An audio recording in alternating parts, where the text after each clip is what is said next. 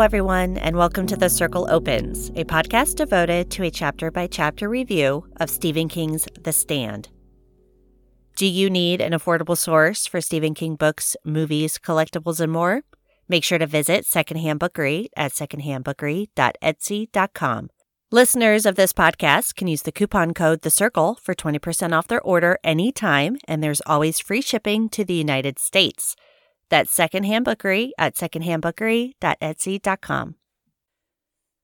Welcome back, everyone. I'm Sarah, and thank you for joining me this week on our journey through The Stand.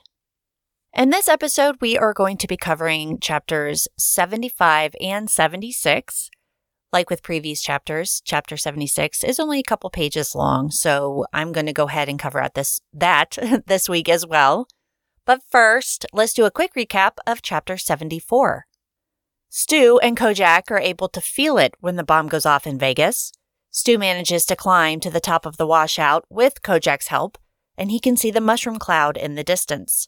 He knows now that Glenn, Larry, and Ralph are gone. Fortunately for Stu, Tom is headed east and finds Stu on the side of the highway. Together, they're able to get supplies that they need to start making their way back home, including getting an old beat up Plymouth to work. They make it to a hotel before Stu passes out from the fever he's suffering from, and Tom helps him get into the Utah hotel.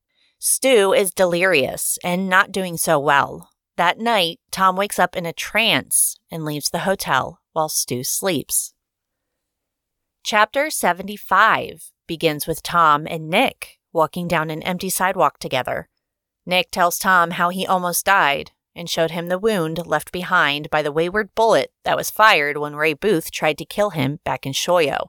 Nick uses this to explain to Tom about how the wound got infected. He says it wasn't deep, but it got infected. Infection means that the bad germs got into it. Infection's the most dangerous thing there is, Tom. Infection was what made the superflu germ kill all the people. And infection is what made people want to make the germ in the first place an infection of the mind. Stu has an infection now, which of course scares Tom. Nick tells him that Stu has pneumonia in both lungs, and while there are things Tom can do for him, Stu will almost certainly still die. And Tom needs to be prepared for that. Nick says that if he dies, you and Kojak have to go on. You have to get back to Boulder and tell them that you saw the hand of God in the desert. If it is God's will, Stu will go with you. In time. If it's God's will that Stu should die, then he will. Like me. Nick showed Tom his leg for a reason, because there are pills that can help fight the infection. Tom looked around and was surprised to see they were no longer on the street. They were in a dark store, a drugstore. A wheelchair was suspended on piano wire from the ceiling, like a ghostly mechanical corpse. Nick is behind the counter now, wearing a white coat like a pharmacist, and he puts small bottles of pills on the counter, explaining what they are and what they can do. Tom isn't sure he can remember any of this, and he begins to cry. Nick leaned forward, his arm swung. There was no slap. Again, there was only that feeling that Nick was smoke, which had passed around him and possibly through him. But Tom felt his head rock back all the same. Something in his head seemed to snap. Nick tells Tom it's time to be a man. He instructs Tom on what to do with the pills and getting Stu up on his leg again to walk. Tom promises he'll try, and Nick tells him, You do your best, Tom. That's all. Nick was gone. Tom woke up and found himself standing in the deserted drugstore by the prescription counter. Standing on the glass were four bottles of pills. Tom stared at them for a long time and then gathered them up. Back at the hotel, Tom wakes up Stu to get him to take the pills. He explains that Nick gave them to him. He explains that Stu has to get up and walk around, but Stu is feeling a bit sulky about his situation. Tom does not care. He hauls Stu up to his feet to get him moving around, despite Stu's fever, all the while calling out, Please God, please God. Boulder had never seemed so far away as it did on that dismal morning. Stu struggled with pneumonia last two weeks. He drinks plenty of juice. He messed himself like a baby, and like a baby, his stools were yellow and loose and totally blameless. Tom kept him clean.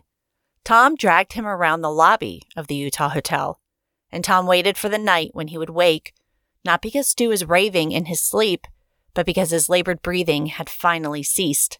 On October 13th, Tom woke from a dazed nap in one of the lobby chairs to find Stu sitting up and looking around. Tom, he whispered, I'm alive. By October 18th, Stu's strength had begun to come back. He used crutches from the drugstore to get around. There was a steady, maddening itch from his broken leg as the bones began to knit themselves together. On October 20th, he went outside for the first time, bundled up in thermal underwear and a huge sheepskin coat. Stu isn't quite sure when it will be safe for them to leave, but on October 28th, he realizes that if they don't leave soon, they'll be stuck in the hotel for the entire winter. So the next day, they drove the Plymouth down to the gas station on the outskirts of town Pausing often to rest and using Tom for the heavy work, they changed the balding back tires for a pair of studded snows. Stu considered taking four wheel drive and had finally decided, quite irrationally, that they should stick with their luck. Tom finished the operation by loading four 50 pound bags of sand into the Plymouth's trunk. They left Green River on Halloween and headed east. By November 2nd, they reached Grand Junction and they stopped at a Holiday Inn. It begins to snow pretty fiercely by then, and Tom realizes that they're snowed in. Stu thinks that they may be there until the spring, but he assures Tom that time will pass. Even then, he was not sure either of them would be able to wait that long. It's in the Holiday Inn that Stu has a terrible nightmare, one that he's had before. The Franny dream, the nightmare. It was always the same Franny in pain, her face bathed in sweat, Richardson was between her legs, and Laurie Constable was standing nearby to assist him. Fran's feet were up in stainless steel stirrups. Push, Franny. Bear down. You're doing fine. But it was a breech birth. Franny is losing a lot of blood, and this is when Stu wakes up. It's an anxiety dream, that's all. You got this typical macho idea that things won't come right if you're not there. Well, back it up, Stuart. She's fine. Not all dreams come true. But so many dreams had come true, at least that year, and this recurring dream would not leave him. They had been in the Holiday Inn for four weeks, trying to keep themselves busy. Stu found a medium sized generator, using it to surprise Tom with a picture projector and some movies. Stu also built over 20 car models, while Tom created a terrain contoured landscape covering nearly half of the floor in the Holiday Inn main function room. They were keeping busy, but Stu felt like his leg was in better condition than he would have hoped. But if they took it slow and easy, maybe they could start for Boulder instead of waiting until spring. Over breakfast, Stu asked Tom if he's willing to take the chance to head home sooner than they planned. Tom takes a moment, but then says, Laws, everything's a chance, isn't it? It was decided as simply as that. They left Grand Junction on the last day of November. Stu didn't need to teach Tom the fundamentals of snowmobiling. He found a monster machine in the Colorado Highway Department shed, not a mile from the Holiday Inn. It had an oversized engine, a fairing to cut the worst of the wind, and most important of all, it had been modified to include a large open storage compartment. It had at once, no doubt, held all manner of emergency gear. The compartment was big enough to take one good sized dog comfortably. With the number of shops in town devoted to outdoor activities, they had no trouble at all in outfitting themselves for the trip, even though the superflu had struck at the beginning of summer. They took light shelter halves and heavy sleeping bags, a pair of cross country skis each, although the thought of trying to teach Tom the fundamentals of cross country skiing made Stu's blood run cold.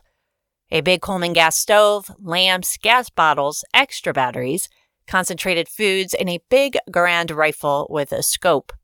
Thankfully, the woods were crawling with game, and Stu was able to shoot a rather large buck, eating some of the meat for supper and cooking and storing the rest for the journey. That night, Stu's dream about Franny changed. He was in the delivery room again. There was blood everywhere. The sleeves of the white coat he was wearing were stiff and tacky with it. The sheet covering Franny was soaked through, and still she shrieked. It's coming, George panted. Its time has come round at last, Franny. It's waiting to be born, so push. And it came. It came in a final freshet of blood. George pulled the infant free, grasping the hips because it had come feet first. Laurie began to scream. Stainless steel instruments sprayed everywhere because it was a wolf with a furious, grinning human face. His face, it was Flagg. His time had come round again. But he was not dead, not dead yet.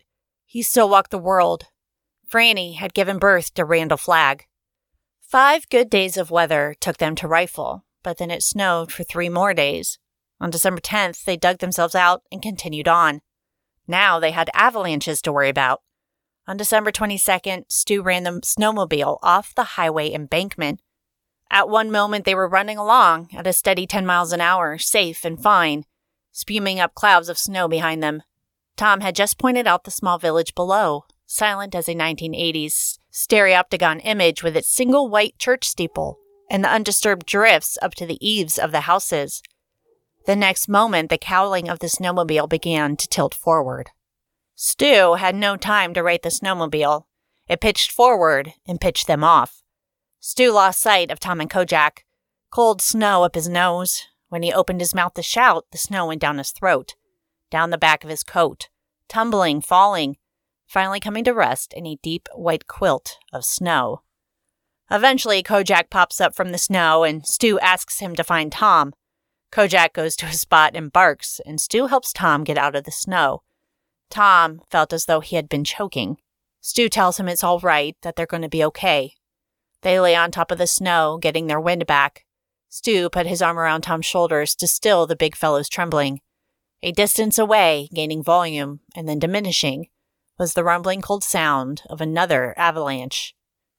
It took them the rest of the day to get the three quarters of a mile to the town of Avon. They couldn't salvage the snowmobile, it was too far down the grade. The next morning, they got to work re outfitting themselves.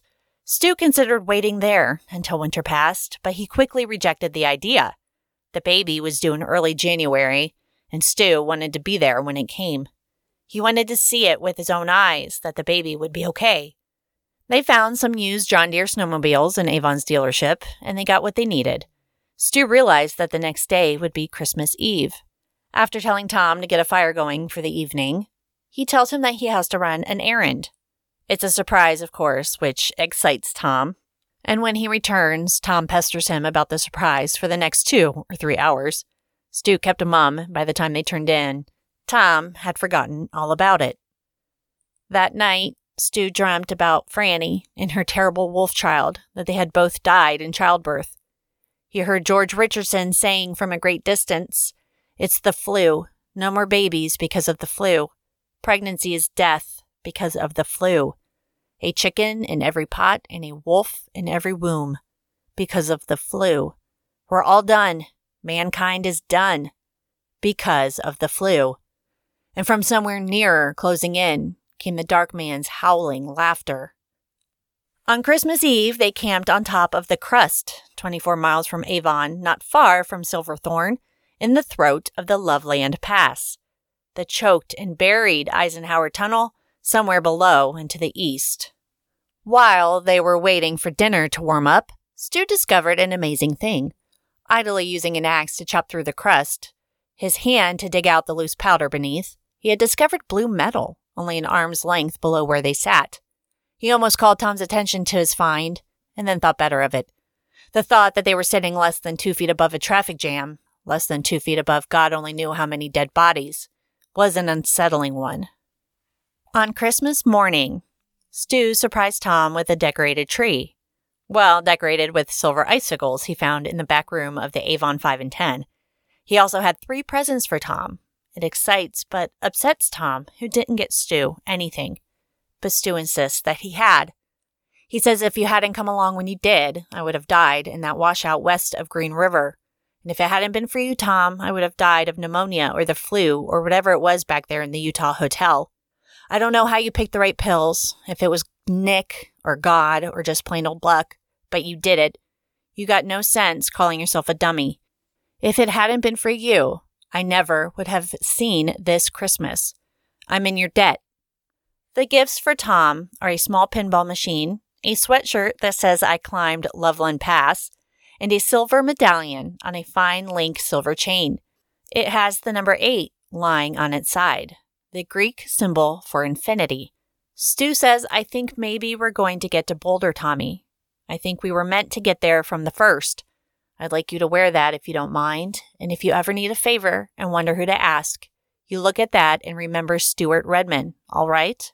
Infinity means forever. Stu also got Kojak some mountain dog yummies, and Kojak eats them up quickly. He wants more, but Stu says later, Make manners your watchword in everything you do, as old Baldy would, would say. He heard his voice grow hoarse and felt tears sting his eyes. He suddenly missed Glenn, missed Larry, missed Ralph with his cocked back hat. Suddenly he missed them all, the ones who were gone, missed them terribly. Mother Abigail had said that they would wait in blood before it was over, and she had been right. In his heart, Stu Redman cursed her and blessed her at the same time. Together, they begin to sing the first Noel, and Stu is still feeling rather emotional. Tom says it was the best Christmas he ever had, and soon after, they were on their way again. One morning, Kojak wakes Stu and Tom with barking. Outside the tent are wolves. They sit in a rough ring around the camp, just looking. Their eyes held deep green glints, and they all seemed to grin heartlessly. Stu fired six shots at random, scattering them. One of them leaped high and came down in a heap. Kojak trotted over to it, sniffed at it, then lifted his leg and urinated on it. Tom says that the wolves are still his, that they always will be. He's back in his trance again, that eerie state of hypnosis. Stu asks Tom if the dark man is dead. Tom replies, he never dies. He's in the wolves' laws, yes, the crows, the rattlesnake, the shadow of the owl at midnight, and the scorpion at high noon. He roosts upside down with the bats. He's blind like them. Will he be back? Stu wants to know, but Tom does not answer. Can Tom see Boulder? Tom says yes, they're waiting, waiting for some word, waiting for spring. Everything in Boulder is quiet. And then Stu asks about Fran. Tom's face brightens. Franny, yes, she's fat. She's going to have a baby, I think. She stays with Lucy Swann. Lucy's going to have a baby too. But Franny will have her baby first, except. Except what? The baby. But that's all Stu can get out of him because Tom is awake again. Stu began to suspect that they weren't going to be in time, that whatever Tom had seen would happen before they could arrive. The good weather broke three days before the new year, they were close enough to Boulder for it to be a bitter disappointment, even to Kojak. They were stuck for days until the 2nd of January when they could move again. On the 4th of January, they came to the place where US 6 split off from the turnpike to go its own way to Golden. And although neither of them knew it, there were no dreams or premonitions. That was the day Franny Goldsmith went into labor. They had to make their way through the tunnels, moving slow, and Boulder was so close. On January 7th, Tom sees a bridge. Were they on a river somehow? Stu, who is rather grumpy and tired, notices that it's an overpass. The Golden Overpass. They were only 20 miles from Boulder, maybe less. Tom understood at last. His mouth fell open, and the comical expression on his face made Stu laugh out loud and clap him on the back. Not even the steady, dull ache in his leg could bother him now. Are we really almost home, Stu? Yes, then they were grabbing each other, dancing around in a clumsy circle, falling down, sending up puffs of snow, pattering themselves with the stuff. Kojak looked on amazed, but after a few moments he began to jump around with them, barking and wagging his tail. They camped that night in Golden and pushed on early the next morning. And then the snowmobile died. In Stu's excitement, he forgot to refill the gas can. So now they have to walk. They didn't get to Boulder the next day, but camped at dusk. An unsettling thought occurred as Stu crawled into his sleeping bag. They would get to Boulder, and Boulder would be empty. As empty as Grand Junction had been, and Avon and Kittredge. Empty houses, empty stores, buildings with their roofs crashed in from the weight of the snow. Streets filled with the drifts. No sound but the drip of melting snow in one of the periodic thaws. He had read at the library that it was not unheard of for the temperature in Boulder to shoot suddenly up to 70 degrees in the heart of winter. But everyone would be gone, like people in a dream when you wake up, because no one was left in the world but Stu Redman and Tom Cullen. It was a crazy thought, but he couldn't shake it. He crawled out of his sleeping bag and looked north again, hoping for that faint lightning at the horizon that you can see when there is a community of people not too far distant in that direction. Surely he should be able to see something. He tried to remember how many people Glenn had guessed would be in the free zone by the time the snow closed down travel. He couldn't pull the figure out. 8,000? Had that been it? 8,000 people wasn't many. They wouldn't make much of a glow, even if all the juice was back on. Maybe, maybe you ought to get yourself some sleep and forget all this nutty stuff. Let tomorrow take care of tomorrow. Of course, after he fell asleep, he dreamed he was in Boulder and everyone was gone, even Tom. And he called for Franny, but his only answer was the wind and that sound of the door banging slowly back and forth. The next day, they got to the Boulder city limits and celebrated. Someone had plowed the roads, and Stu and Tom had made it home. It began to snow again, and by 8 p.m., the snow was thick and hard to maneuver. Twenty minutes later, a nervous voice called out in the dark Who goes there? Stu realizes that they had posted sentries. He thinks it would be funny to come all this way and get shot by a sentry outside the Table Mesa shopping center. Real funny. That's one even Randall Flagg could appreciate. He calls out that it's Stu Redman and Tom Cullen. The sentry asks what picture Stu had on his wall in the old apartment. It takes Stu a moment to remember, but then Frederic Remington. The picture was called The Warpath.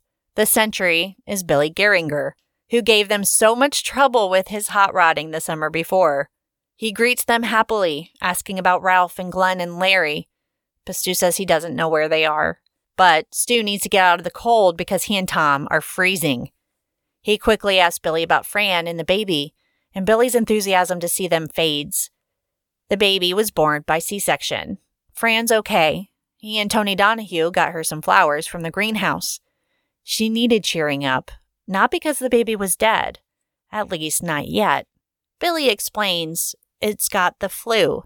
It's got Captain Trips. It's the end for all of us. That's what people are saying. Franny had him on the fourth, a boy, six pounds, nine ounces. And at first he was okay, and I guess everyone in the zone got drunk. Dick Ellis said it was like VE Day and VJ Day all rolled into one. And then on the sixth, he just got it. Yeah, man, Billy said, and his voice began to hitch and thicken. He got it. Oh shit, ain't that some welcome home? I'm so fucking sorry, Stu. Stu begins limping down the road again. He's going to the hospital to see his woman. So, like chapter 74, chapter 75 is a continuation of Stu and Tom's journey. Nick visits Tom again to help get the medication that Stu needs to heal. Nick can't promise that Stu will survive, but if it's God's will, they'll return to Boulder together. And I find this interesting because when we first met Nick, he told Mother Abigail that he didn't believe in God. And now he's sort of another talk piece for that higher power. So it's nice seeing Nick again. And I love that he's leading Tom, even though he has to slap some sense into the other man, literally, to get him to stop being afraid and help Stu live. I always felt like Nick's journey had been cut short after he was killed in the blast, and it felt like he had so much more to do. So, if we had to lose Nick, I'm really glad that King brought him back to help Tom, even if it was only in Tom's dreams or subconscious, whatever it might have been. Nick saved Franny's life during the Free Zone Committee meeting. He helped Tom leave Vegas and saved Stu's life. So I'm satisfied with the conclusion of Nick's story, assuming that we don't see him again within the last couple chapters that we have left. I also have to say that it probably wasn't meant to be funny, but the mental image of Tom dragging Stu around the Utah hotel lobby while calling out, please God, please God, praying like Nick told him to, that always makes me laugh. it's just a, it's an amusing visual image, I suppose. And I understand why King wrote Tom and Stu's journey back home. Um, it would probably be too easy just to devote a couple chapters to it without really showing what they had to deal with. You know, avalanches, the cold, a lack of shelter when they were in the mountains, crammed tunnels, wolves, crashing the snowmobile, and of course, Stu's leg, which is still technically healing.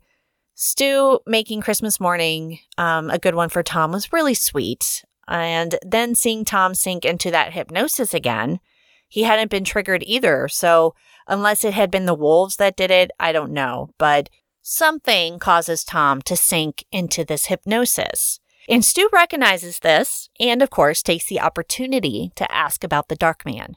Is he dead? We've all been wondering this since Vegas was blown to bits because, you know, right before the bomb went off, Larry saw Flagg um, disappear. So, was he caught in the blast or did he get away? Tom says that Flagg never dies. Basically, he's in everything considered dark wolves, crows, scorpions. When Stu asks if he'll be back, Tom doesn't answer. So that feels kind of ominous. and of course, Stu asks about Fran. And we learn that Lucy is pregnant too, but Fran will have her baby first, obviously, and the baby. Stu can't get anything else out of Tom about the baby. Between Tom's elusiveness and Stu's own nightmares about Fran and the baby, it's clear that something will go wrong or has gone wrong. Because in this chapter, we learn that Fran had the baby on January 4th. On January 9th, when they finally make it back to Boulder, Stu learns from Billy that Fran had the baby. It was breech, like Stu had dreamed, and they had to perform a C section. Fran is okay, and the baby has come down with Captain Trips. While there is still hope for the babies conceived after July 1st, most people are thinking mankind is done for. If the babies are not able to survive the flu, they're done. The species is over. So it seems as though Stu's dreams had some truth to them a premonition that Fran's labor would not be easy, that the wolf baby that he dreamed about was somehow correct. Except instead of Flagg, it's Captain Trips that's being born again. This is something far more evil and deadly in my eyes than Flagg. They defeated the evil in Vegas, but it's still out there in the air. So rather than wait and get warmed up, Stu is determined to see Fran. And I'm really glad that we did get to see parts of Tom and Stu's journey.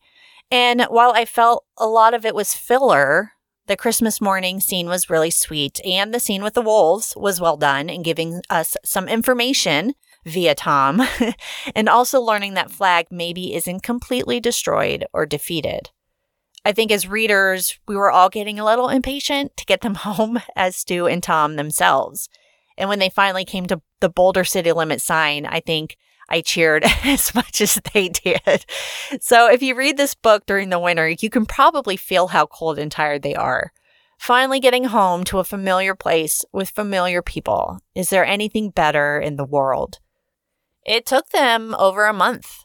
Um, they left on Halloween and they got back, okay, two months. They left on Halloween and they got back on January 9th. So they just traveled and camped and dealt with all that for two whole months. And um, the determination is there. And you got to wonder did they have some help from a higher power?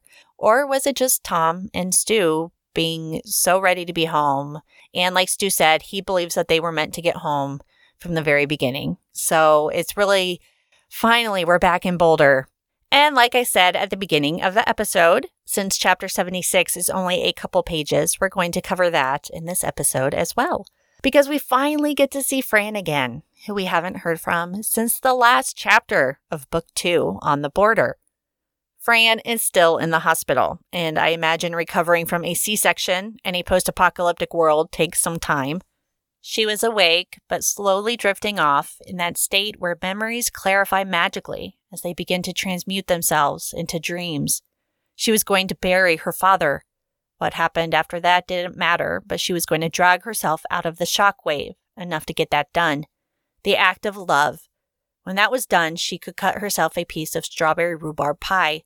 It would be large, it would be juicy, and it would be very, very bitter.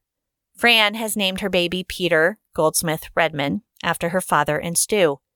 Marcy had come in to check on her 30 minutes before, and Fran had asked, Is Peter dead yet?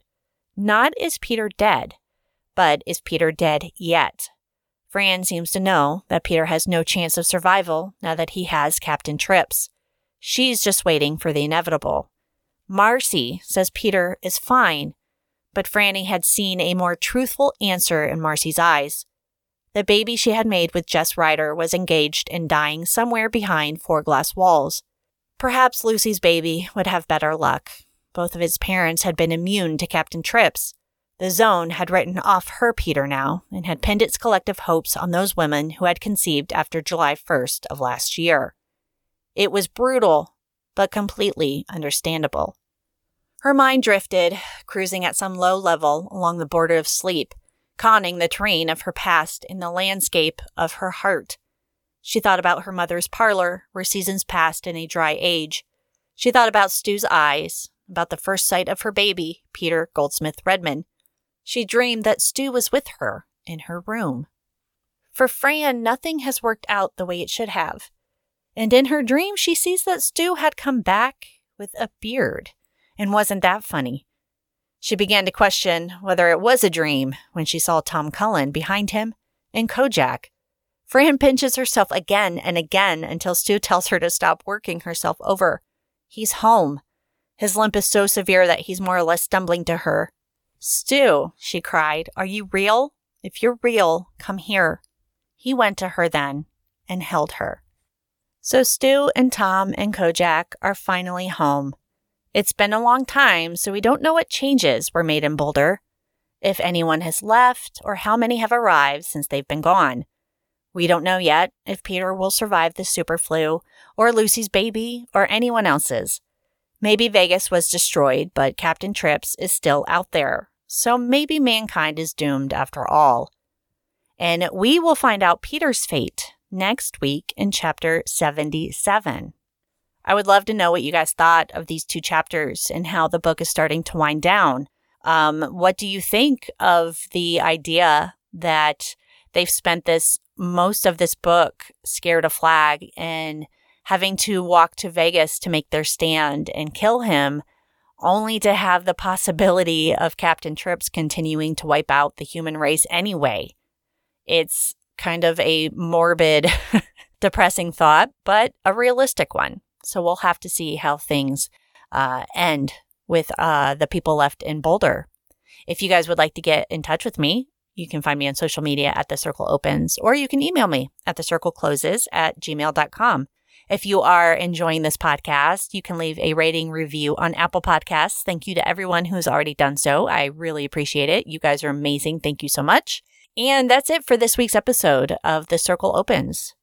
I hope you're all having a great week I hope that you're all staying safe and healthy. And M O O N, that spells. I'll see you next week.